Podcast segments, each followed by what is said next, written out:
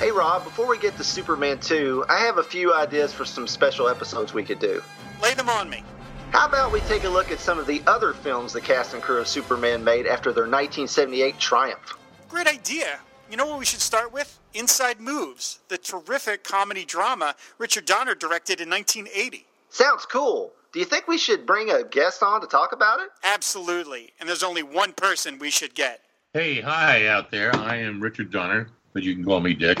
And you're listening to Superman Movie Minute. Is that right? Did I do it right?